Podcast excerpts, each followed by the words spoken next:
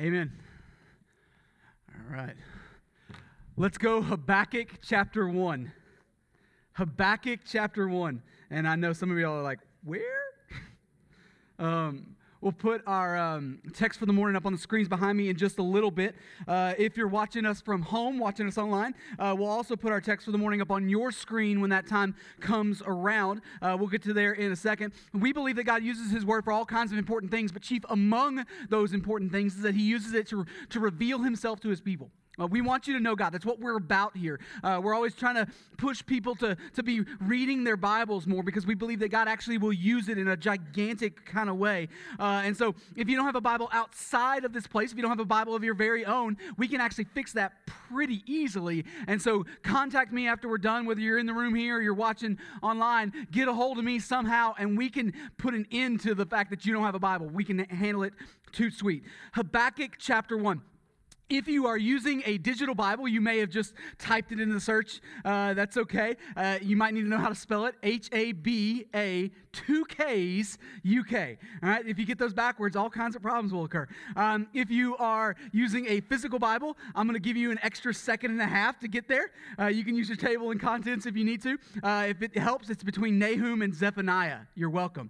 All right. And so, Habakkuk chapter 1. All right, so we try around here to uh, bounce back and forth uh, between different types of sermon series. Uh, and so uh, we will. Um, on, occasion, we'll bounce back and forth. Uh, we'll, we'll do a series that walks through a book of the Bible, and then after we're done with that, we'll do a series that focuses on a specific topic and all those kinds of things. And so we're due now for a series through a book. And it also is just so happens that I have been here about three and a half years now, and I have yet to preach through an Old Testament book. And I ain't gonna let that happen anymore.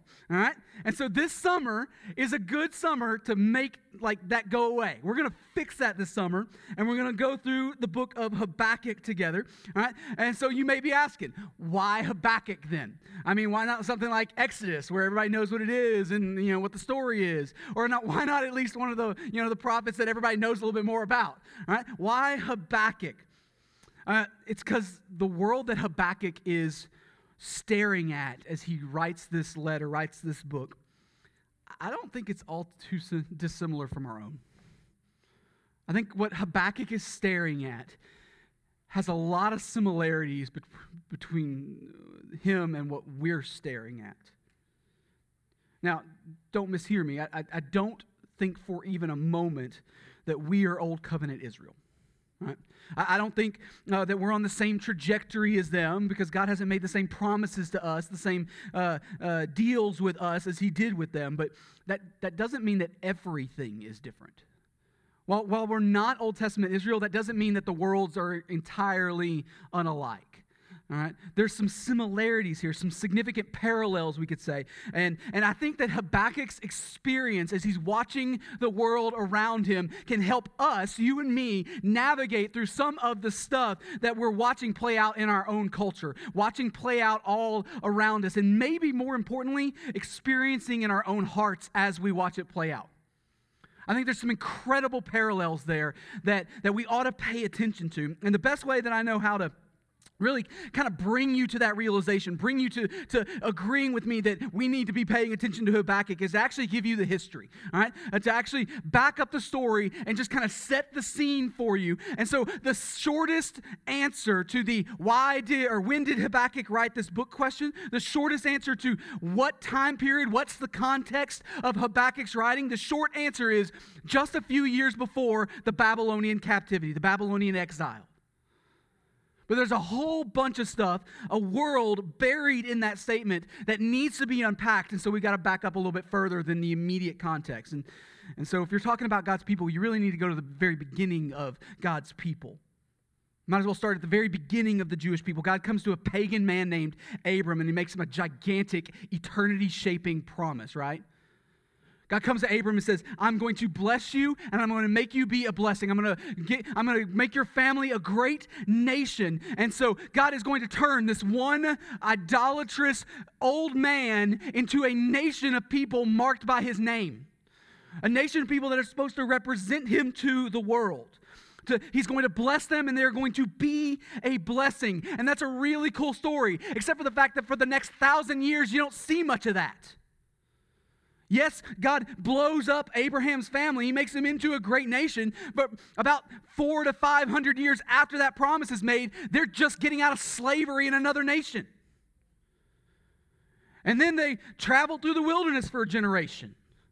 And then when they finally get to that promised land, you know, that land that's flowing with milk and honey, you know, that really special place that God had promised them all those generations before, when they finally get to the, the finish line, the threshold, they, they have to enter that place by incredible violence and bloodshed. Like the period of the judges happens right on after that. Generation after generation after generation, a giant mess of idolatry and rampant sin, and God having to rescue them out of their own stupidity. That's the period of the judges. So, on the backside of all that, that thousand years after God's promise, they start demanding a king. We want to be like all the other nations. Give me, give us a king. We, we need a king. If we had a king, all of our problems would go away. And God tries to warn him, and that's not what's going to happen. You don't know what you're asking for, but he goes ahead and he lets them have a king and even lets them pick them themselves. And they decide to go with who? Saul. Why do they pick Saul? Because he's taller than everybody else and can fight the bad guys. That's their grand plan. That's the king that they want. And if even, even if you don't know that story in the Bible, you can probably guess how that goes. The answer is badly. It goes terrible. Saul is a train wreck. He walks in open, defiant sin. And so God says that, well, he's going to pick the next king. He doesn't look at what man sees, he looks upon the heart. And so we get introduced to David, right? And there are all kinds of things about King David that you ought to be impressed with. Saul killed his thousands, David killed his tens of thousands, right? Everybody ought to look at David and go, yeah, that's our boy. Look at David. He is, he is the apex of everything the Israelites thought that they needed, everything that they thought that they wanted. And David's, David, we're told, is a man after God's own heart. And who doesn't want that title, right? Like, like, like if, if that title were given to me, I'd puff up my chest a little bit and I'd strut around. It'd be a good day. But we're also told we, we have a very long biography of David. And David's no less of a train wreck than Saul was. Horrendous sin in David's life. David is as sinful as Saul was. Yes, David you know, lifts Israel to its golden age, and everybody's impressed with Israel, but that peace and that prosperity Uh, it, it comes, it's won by immense bloodshed.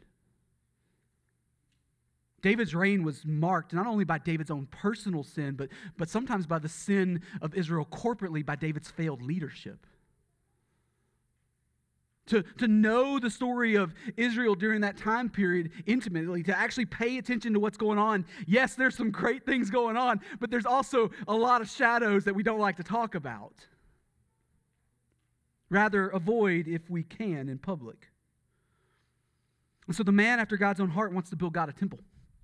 I mean, God had been dwelling in a tabernacle, a tent up until this time. And David's like, no, no, no, we got to honor you more than that. We got to we got to give our God more than this tent. And so we're going to build him a temple, and it's going to be spectacular. And God tells him, no, there's too much blood on your hands.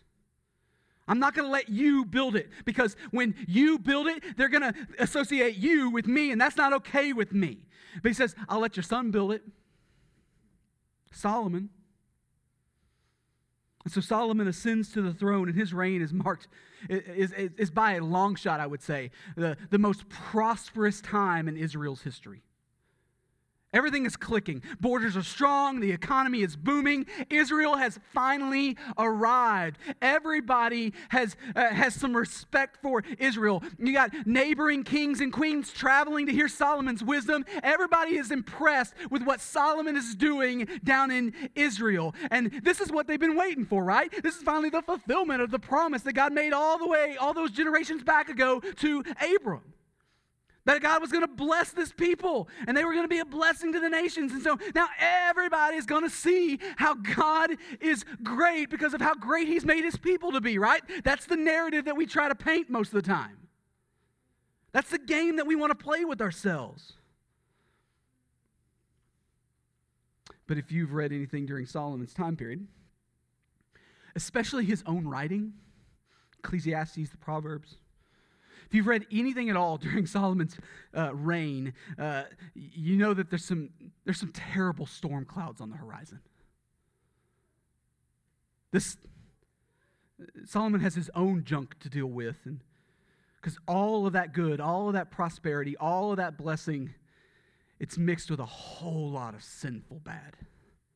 Just like David was equally as sinful as Saul, Solomon is equally as sinful as David. It's almost like there's a theme here in Kings. And in Ecclesiastes, Solomon says, Who cares what you built if your sons are morons? That, that's a paraphrase, I know, but it's also pretty much what he said. It, it's vanity. Build and build, work and work, but eventually all that you built up is going to be handed off to people who are dolts. And they're going to be put in charge of controlling it, and it's not going to go well. And that might seem like a pessimistic thing to say. I mean, if you want, you can, you can make the argument that Solomon's a glass half full kind of guy, uh, half empty kind of guy. That can be pessimistic, but it's also exactly the way Solomon's life plays out. Exactly the way Solomon's life plays out. Uh, Solomon dies, and the unified kingdom of Israel, it's gone within days. Not, not generations, not years, days. His son Rehoboam just acts like a moron in his first act as king, and the kingdom splits in two. The 10 tribes in the north, right, reject him as the king. They become the northern kingdom of Israel. Two tribes in the south remain loyal, uh, and, and they, you know, Judah and Benjamin, and they become the southern king of Judah. It takes a couple hundred years, maybe ish, right, for the northern kingdom to finally fall, disintegrate from their own sin. God raises up the Assyrian Empire to, to wipe them out and overthrow them. Judah's decline is a little slower. They last a couple hundred years more than Israel did. But decline is the right word. Slowly falling deeper and deeper into idolatry. And every once in a while, every once in a while, they, they get a really good king in there He'd lead some reform and he'd lead the people back to, to righteousness and all these kind of good things. Worthy of celebration, but over and over and over again as you read through Kings and Chronicles, the refrain that you keep hearing every time somebody new steps to the throne, and they did evil in the sight of the Lord king after king after king after king. And yeah, every once in a while a good boy steps in there. But king after king after king, they did evil in the sight of the Lord. Year after year, generation after generation, Judah fell deeper and deeper and deeper into their sin until you get to this king named Amon in 2 Kings 21. And we're told that he's so evil that his court conspires against him and has him murdered. What a people person, right? It's a good king right there. Yeah, they, they, they develop a coup against him and overthrow him. So, why is that important? Because in 2 Kings 22, because Amon dies, his son Josiah becomes the next king. Josiah. Uh, if you aren't familiar with Josiah's story, he becomes king at the age of eight. Eight. So I've got a seven year old at home. She might just be the smartest seven year old I've ever met, but she is not ready to be a monarch. Not even a little bit. All right? I love my seven year old. We don't want to put the kingdom in her control. All right? It's not going to go well, but that's Josiah's story, right? That's Josiah's story. And, and we're not exactly sure what the details are. The Bible doesn't spell all that out for us. But somewhere around the age of 16, Josiah suddenly gets really serious about God. All of a sudden, it becomes important to him. It wasn't his father's story, it wasn't his granddaddy's story, but for some reason, God does something in Josiah, and Josiah is awakened to the realities of God, and he all of a sudden gets very, very serious about God things at the age of 16. And so Josiah begins leading the nation of Judah back towards righteousness, back towards the things of God. And he starts tearing down the high places, all the, the temples and altars up in the hills uh, devoted to other gods. And, and, and Solomon's temple was in ruins during this period. And it's been shuttered for generations, but they start to, to clean all that up. And in the process, we're told that the high priest finds a scroll. We're not told what the scroll is, but we're pretty sure it's the Torah, the law. God's law. And they, they had set it down at some point and never came back to it. But in this process of cleaning up, they, they go, hey, what's this? And so they pick it up and they blow the dust off and they start reading it. And, and the Bible tells us that they wept. They, they wept upon reading it. Why, why would they do that? Because that's what God's law is designed to do. That's its purpose to make you intimately aware of how insufficient you are and to point out your clear and desperate need for a Savior. That's the purpose of God's law. When you genuinely encounter God's word, it reveals your brokenness and points you back to a Savior outside of yourself. And so Josiah, he calls the nation together and they, they're like, we need to read this to the people. And so they begin reading it to the people. And, and, and what happens? We're told that they're devastated, that there's mass repentance throughout the nation. Josiah reinstitutes the Passover meal. An Old Testament revival begins to sweep through every domain of society. I mean, can you imagine what this would look like in our culture? Can you, can you just picture that for a second? Government, education, business, agriculture, every single domain of society, we're told, begins repenting and returning to the Lord. I mean, how many of you have begged God for exactly that? How many of you actually just begged our God, would you bring this about? No, they, they watched this happen. How many of you would be celebrating if you were to watch this happen, play out with your own eyes? They got to see this. You think they celebrated that? Do you think though, that those who were righteous when this began to occur and watched this begin to roll out across their nation were, were celebrating and praising God for what they've been begging for for years? So, what does all this have to do with Habakkuk? Well, we think that he probably got to watch it play out.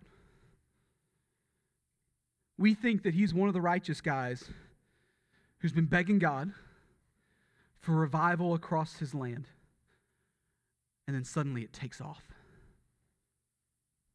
If you're in Habakkuk's shoes, how do you feel right now? He's one of the ones that's celebrating God in this moment. The problem, though, is that moments don't last forever. They don't. There are three major powers in the world during this time period, and Judah ain't one of them. All right, three major powers. Judah's like Vermont. All right, uh, no one's scared of Vermont.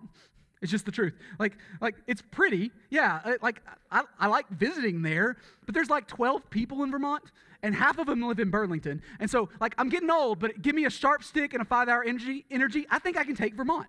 Right? It's just kind of how Vermont is. We all kind of understand that. We'll, we'll leave them alone, but if we wanted to, we could. All right? That's how it works. Nobody is respecting Judah. Nobody's respecting Vermont. Right? Uh, you've got three main powers in the world at this time period. The first one is Assyria. Right? We mentioned them a second ago. They were the ones that wiped out the northern kingdom of Israel. Uh, they're king of the hill right now. Everybody thinks that Assyria is the top dog, but they are in sharp decline.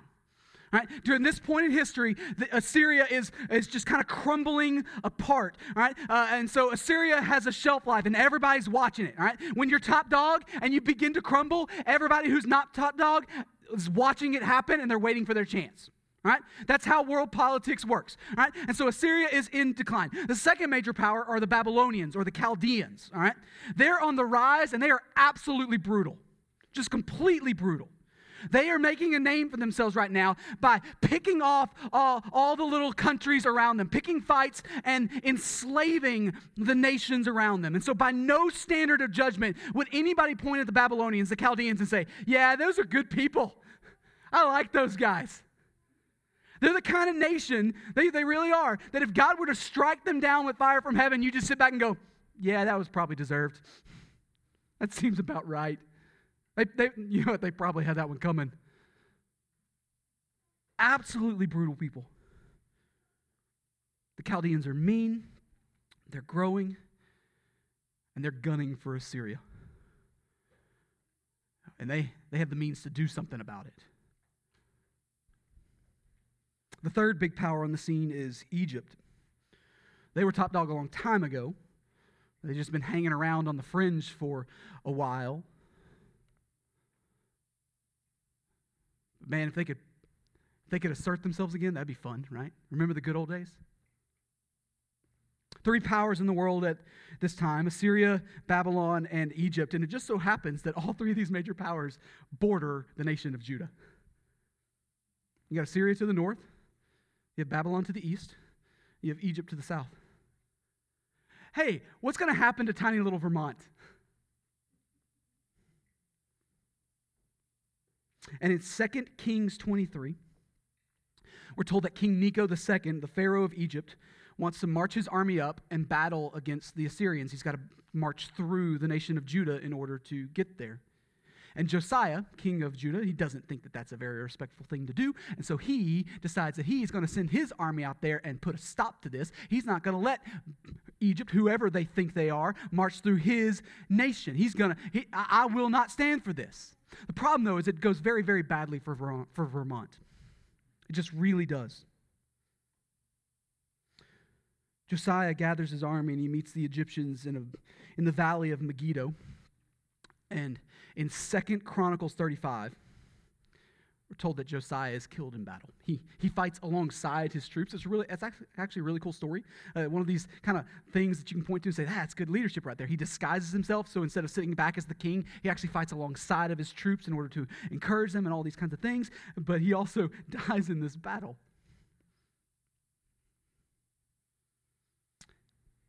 Necho puts Josiah's son Jehoahaz on the throne.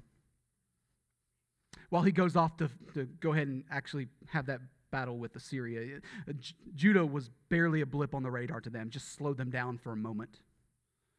They were nothing to him. He puts Josiah's son, Jehoahaz, on the throne, and Jehoahaz immediately starts undoing all of his dad's reforms just starts tearing them down. Uh, Josiah may have been serious about the Lord, but his son absolutely was not. Who cares what you build up if your sons are morons, right? He brings back the high places. He shuts down worship in the temple. He doesn't rule for long, though. Because when Necho is coming back from Assyria, the, he'd been done with his fighting, he was traveling back home. He decides to take Jehoahaz with him on to Egypt. He's like, ah, you'll, you'll, you'll serve me better if I just bring you back to my place. And so he puts Josiah's other son, Jehoiakim, on the throne as a vassal king. And he's more of a moron than his moron brother. He really is. And for the next 23 years, the next 23 years, Josiah's sons and grandsons systematically run the nation of Judah into the ground. Josiah's grandson, Zedekiah, is the last king of Judah before they're taken off into Babylonian captivity. See, all the reforms that Josiah had made to lead his people back to righteousness, they're gone. Long gone. All the, all the God honoring progress that has swept through every domain of society, every corner of the culture, just completely wasted. And as best as we can tell, not, not only did Habakkuk get to watch the great revival that rose to heights in Josiah's time, he, we also think that he watched the meteoric fall that happened immediately on the heels of that that he watched the nation begin to, to, to gather its identity as God's righteous people, and he was celebrating everything that God was doing. And then all of the sudden, without anything in his control to stop it, it just plummeted to the depths. This, we think, is the setting for Habakkuk. And so put yourself in his shoes for a moment. See what Habakkuk sees. Feel what he feels. You walk with God. You long for your nation to return to the Lord, and it actually happens. It happens on a massive level. Every domain of society sees revival. Everything feels right with the world. Everything feels like you're finally walking in what you've been called and designed to, to walk in. Everything is great. God has blessed his people. Look at what he's done for us. And then it falls apart in an instant. Snuffed out in less than a moment. Because kings are fragile, even the good ones. What would you be thinking right now? What would your prayer life look like in this moment? And I know it's taken us forever to get here, but I really think it's with that context in the back of our heads that we can actually begin to look at what Habakkuk says. Right? And so join me in Habakkuk 1, starting in verse 1. We're just going to look at four verses today. Habakkuk chapter 1, verse 1. The oracle that Habakkuk the prophet saw. O Lord, how long shall I cry for help, and you will not hear? Or cry to you violence, and you will not save? Why do you make me see iniquity, and why do you idly look at wrong? Destruction and violence are before me. Strife and contention arise. So the law is paralyzed, and justice never goes forth. For the wicked surround the righteous, so justice goes forth perverted. So, do you feel the weight of what Habakkuk's, uh, do you feel the weight of Habakkuk's pain here? Do you begin to get a sense of his desperation? Or, or maybe better yet, have you ever found yourself saying the same things Habakkuk is saying here? God, where are you? Where, where are you? Have you, ever, have you ever been in a place where you can't help but look to the sky as you tear your hair out and go, What are you doing? Where are you? Why won't you stop this? Because I'll be real honest with you. You've either had a moment exactly like that or you're lying. I, I really think that's true. Oh, wait a second, Stephen. People have different temper, uh, temperaments, people have different personalities. And really, you, you, you, you shouldn't question God like that. That's not allowed, that's out of bounds. Except for the fact that we have example after example after example in the Bible where people do exactly that. Whole book of the Bible dedicated to lament. A third of the Psalms have that tone. Where are you? What are you doing? Why, why won't you step in here? Why don't you put a stop to this? God's not some tender child that you need to protect his feelings. He doesn't need you to do that for him. You're not going to hurt his feelings. Now, now, to be clear, he doesn't owe you an answer either. He's not beholden to us. None of us, myself especially, gets to act like we can put God on the stand and question him and he deserves to answer us. That's not the game. But his feelings, oh, they're safe. They're safe. God's a big boy, he can handle it. So, so why does it feel a little sacrilegious for us to be talking about these kinds of things, right? Wait a second, Woodard. That's not, I don't know if we should be doing this right now. I would submit, I would submit that it has less to do with some kind of biblical reasoning and way more to do with a larger church culture that thinks that we've got to hide our pain and frustration. I, I think that's it. I think we have a larger church culture that thinks that pain and frustration or, or even confusion over spiritual matters, spiritual realities, are somehow out of bounds for mature Christians. We shouldn't be, we shouldn't be wrestling with that stuff. We should have this stuff settled. As if those things would be a crack in our armor and the whole thing would fall apart if we gave notice to them for a moment. I think it's the same culture that's led us to believing that the word fine is an adequate answer to how are you doing today. I think the tentacles of this logic have woven their way into all kinds of unhealthy things. And what I love about Habakkuk, man, it's he's just honest about that stuff. He's just honest about it. There's no facade. There's no attempt to, to pretty things up. So, you know, to try to pretend that he's got answers that he doesn't have. There's no religious gamesmanship going on here. He's hurting and he takes his complaint to his God. You know, as if he actually believes that God cares about that. That he knows him and hears him and wants to do something about that. What, a, what an idea.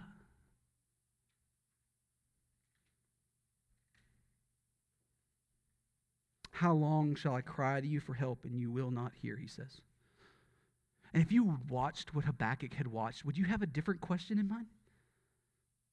Would you have a different thing to ask? So in verse 3, he, he sees destruction, he sees strife and contention, and so it leads him to assume for a moment that God's law is somehow paralyzed. It's paralyzed. He knows what the law says. He knows what, what, what righteousness looks like and what God has promised to those who belong to Him who don't pursue it. And so he's looking around. There's not a whole lot of righteousness going on. There's not a whole lot of righteousness that he can see in front of him. And so he's starting to wonder is God incapable of acting on this? Surely you've had that question before. What, what are you doing? Justice is stunted. Wickedness prevails. Where are you? Where are you? But don't hear this as some kind of critique of those dirty outsiders out there uh, that don't see the world the same way. No, he's talking about God's people, his own people. He's looking at, at people who, at least for a little while, maybe only a few months before this, uh, at least for a little while, were marked by righteousness. They were celebrating revival, and now man, everything has changed. Everything has changed. It's not much different in our day. If, I mean, if we were to look around, we, we're going to see injustice. We would see violence. We would see contention and strife, but we wouldn't have to point to the dirty outsiders. It's in the camp. It exists among those who claim to be his people. And so Habakkuk's question is no different from our own. Is God's law paralyzed today? Where, where is he? Why, why won't he step in and do something about this? And make no mistake about it, there are very clear answers to Habakkuk's questions.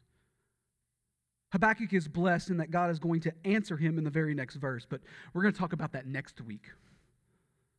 Before we get to the answer, though, before we get to, to answers to these absolutely massive questions, I think, I, I really think, church, that first, before all that, we need to see that lament is not only okay for God's people, it's actually necessary.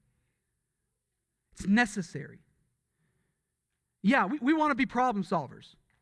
We, we want to, to knock this one out and file it away and act like it's not an issue anymore. I, I get that. It's in my personality too. Uh, it really is. But before we can do that, I really believe that we need to see that there's a posture that the correct solution must flow out of, or the problem can't actually be solved. What are you saying, Woodard? I'm saying that for God's people, there is a right response to darkness a right response to darkness. And God allows Habakkuk to model that for us lament. Lament, heartbreak, and crying out to God. Whenever, whenever our eyes are open to the brokenness around us, whenever we experience or, or even watch others experience a perversion of justice, whenever the sin fractured world causes hurt and heartache, contention and strife, our natural response, at least for God's people, our natural response ought to be to cry out to God in pain. To cry out to Him. And as somebody who likes to be a problem solver, I can promise you that's a really hard thing to do. How about yourself? But the reality is, eh, whether you've thought through it or not, the reality is that a failure to lament when lament is called for is actually something that creates gigantic problems for the follower of Jesus. Significant problems, despite whatever our personalities are geared towards wanting to, to do in that moment of crisis. Uh, eh, whether you're the run and hide person or the attack it with the sharp stick person, no matter who you are, uh, when we fail to lament, when lament is called for, it creates new problems that are absolutely dangerous. So, wh- what are we in danger of losing? I think there's two things.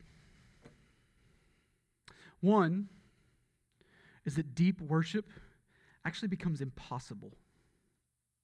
It becomes impossible. Uh, when, when difficulty, when, when doubt, when fear strikes us, uh, when, when we have this unbelievable opportunity, this God given moment to dive headfirst into the deep and abiding and sufficient love of God.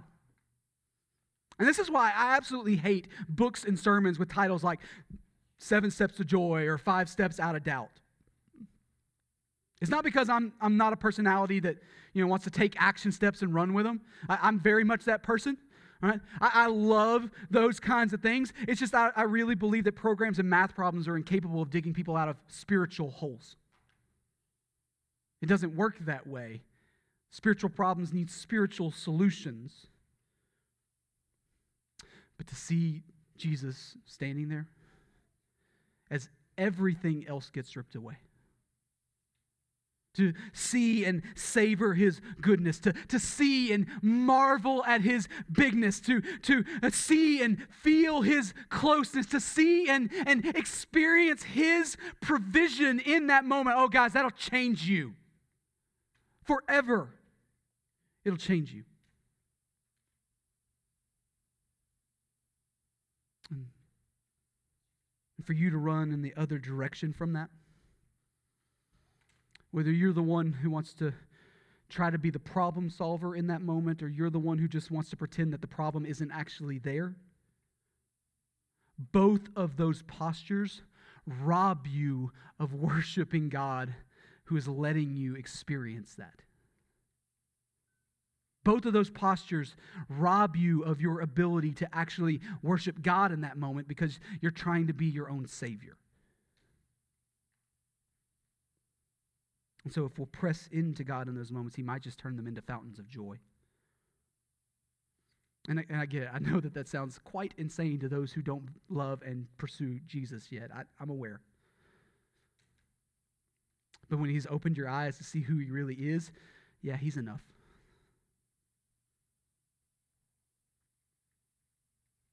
Without taking the time to lament, to call out to God, deep worship becomes impossible. But that problem actually pales in comparison to the second one.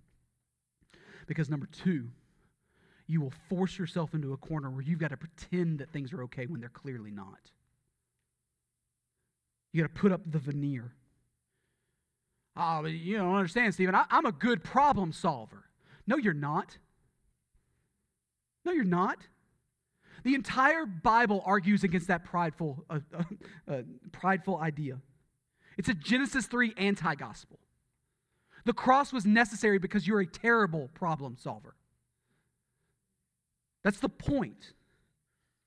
It's foolishness to think otherwise, and it's destined to fail. But because we're too prideful to admit that, we'll instead try to hide it.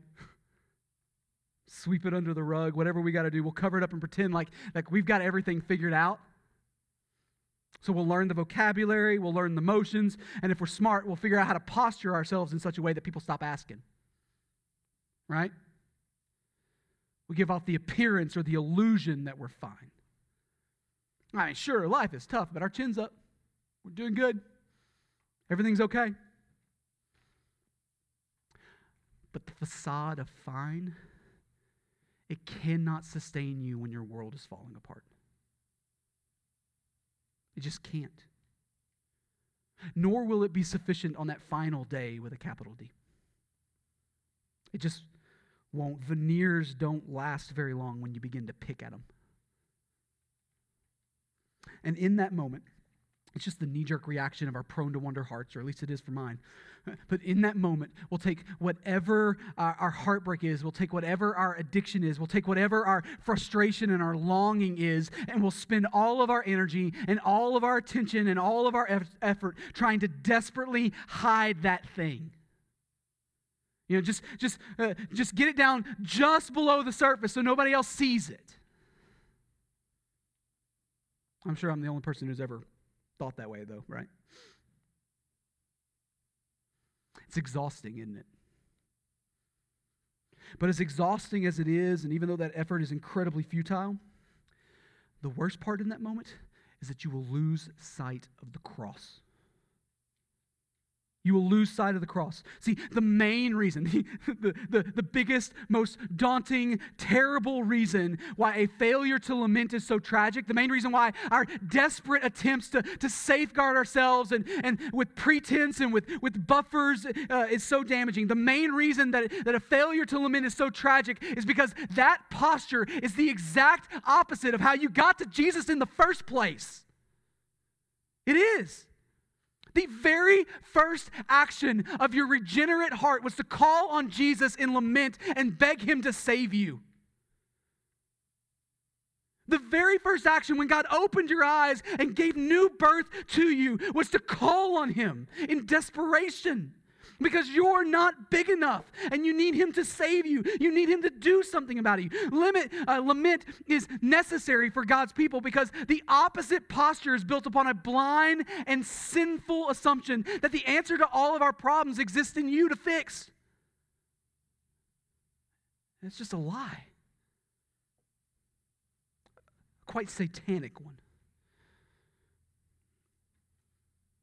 It's the serpent in the garden all over again. And Habakkuk, he knows better than that.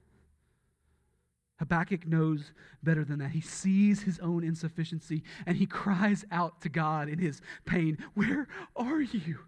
Where are you? What, why don't you do something about this? I'm beginning to think that your promises are vain, that they're empty.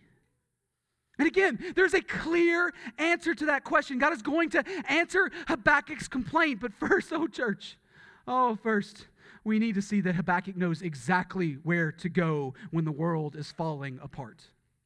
Where do you go? Where do you go? Who or, or what do you run to when the foundations begin to crumble?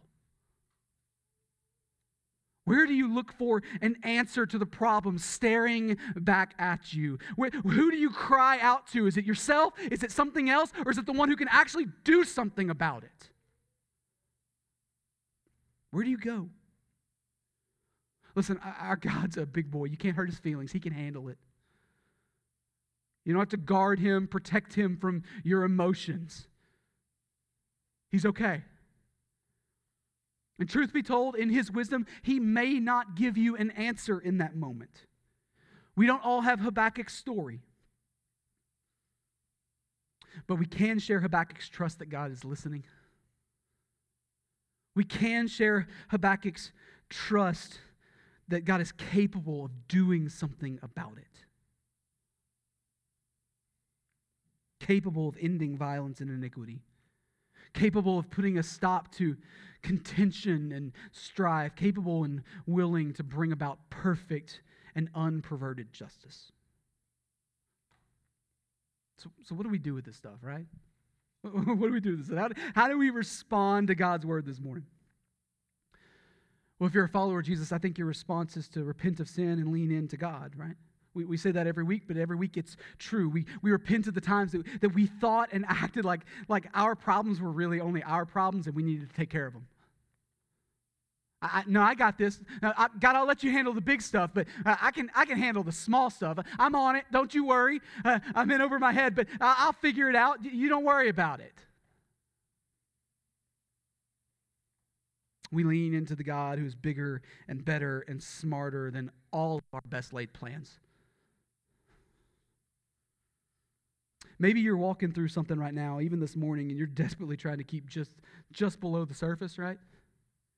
Make sure nobody notices. Oh, hear me. The objective, the cross is the objective proof that God loves you and is handling the stuff that's too big for you. Maybe it would be smart to let him handle the other stuff too. I mean, just maybe. Maybe you're not walking in, in heartbreak right now. You'll get your turn next week. It'll come. Just file it away. I, am going to pray. We're going to sing. That'll be a time for you to respond to God's word, put, put action to it. Maybe you need to respond in some other kind of way. Maybe it's by, by, uh, by following Jesus in baptism. Maybe it's by joining this church family. Maybe it's by saying yes to the call of missions that God is laying out in front of you, putting on your heart. Maybe that's the way you need to respond. Man, I love to walk with you as you uh, figure that response out. I love to, to help you. I'll be down front here. And uh, if you're watching online, man, contact me after we're done. I'd love to help you figure out what that response actually looks like. If you're here, though, this morning, uh, or you're watching us online and you're not a follower of Jesus yet, if you're not a Christian, uh, man, I'm glad you're hanging out with us. I, I really am. Uh, I, I think it's, I don't think that's an accident. I think, I think our God has put you here so you can deal with some stuff. And, and so you can respond to God's word today too, and you do that by meeting Jesus. The Bible teaches that by default, your sin separates you from a holy God. Right? It deserves his righteous wrath, and justice will one day be given perfectly. It will no longer be perverted, it will be handled outright and good. And you might think, well, I, can figure that out. I can put in a little extra here, all right? I can add a little extra effort on this side, and I can I can add some good things to the file on that side. I, I can, I, man, I can I can pull this off. I can fix this out. But listen, you're a terrible problem solver. You can't fix you. No one has lied to you more than you've lied to yourself. No one has sabotaged you more than you have sabotaged yourself. You can't fix you, neither can I. I can't do it, neither can you. But the Bible also teaches that God made a way to save sinners like you and me. Because he is rich in mercy, because he loves us with a great love, he came himself. Jesus put on flesh, he dwelt among us. He lived a sinless life that neither you nor I are capable of living. He died on the cross as a perfect, sinless substitute to pay the debt for your sin, and he was raised again from the dead as a vindication of his perfect righteousness. And so now, as the king who conquered sin and death, he calls on you to respond to him in repentance and faith. And you can do that this morning.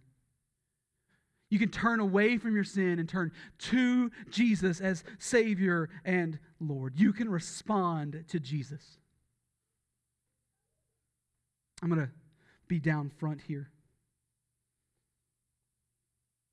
If you're in the room and you want to meet Jesus, man, I, you don't need me, but I'd love to help you walk through that response.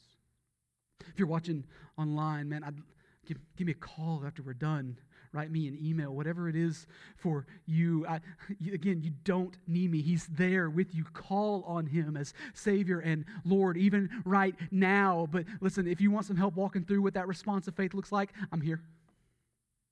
Get a hold of me, we'll talk. However, God is calling you to respond this morning. Let's do that together. Father, thank you for Habakkuk. Thank you for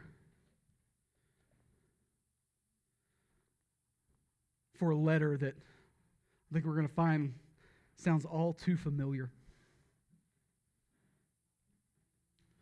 Thank you for being the God who is listening when we lament.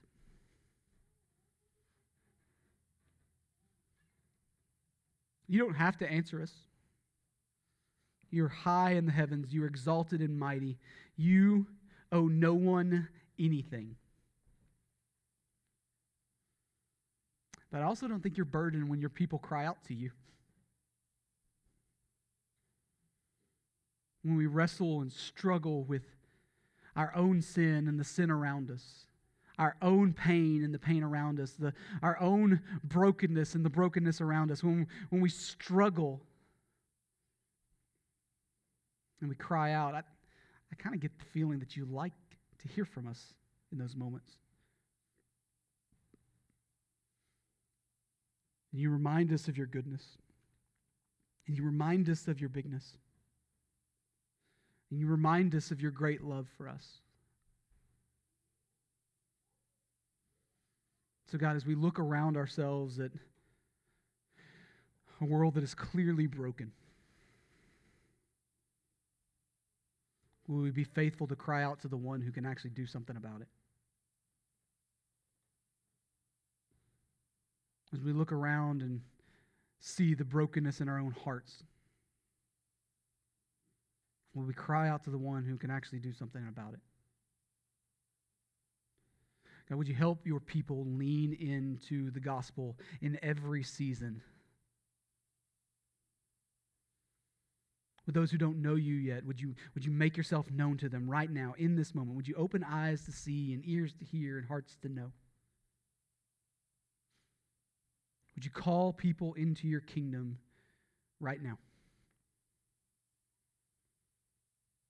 God, help us respond well in lament and joy. In Jesus' name we pray.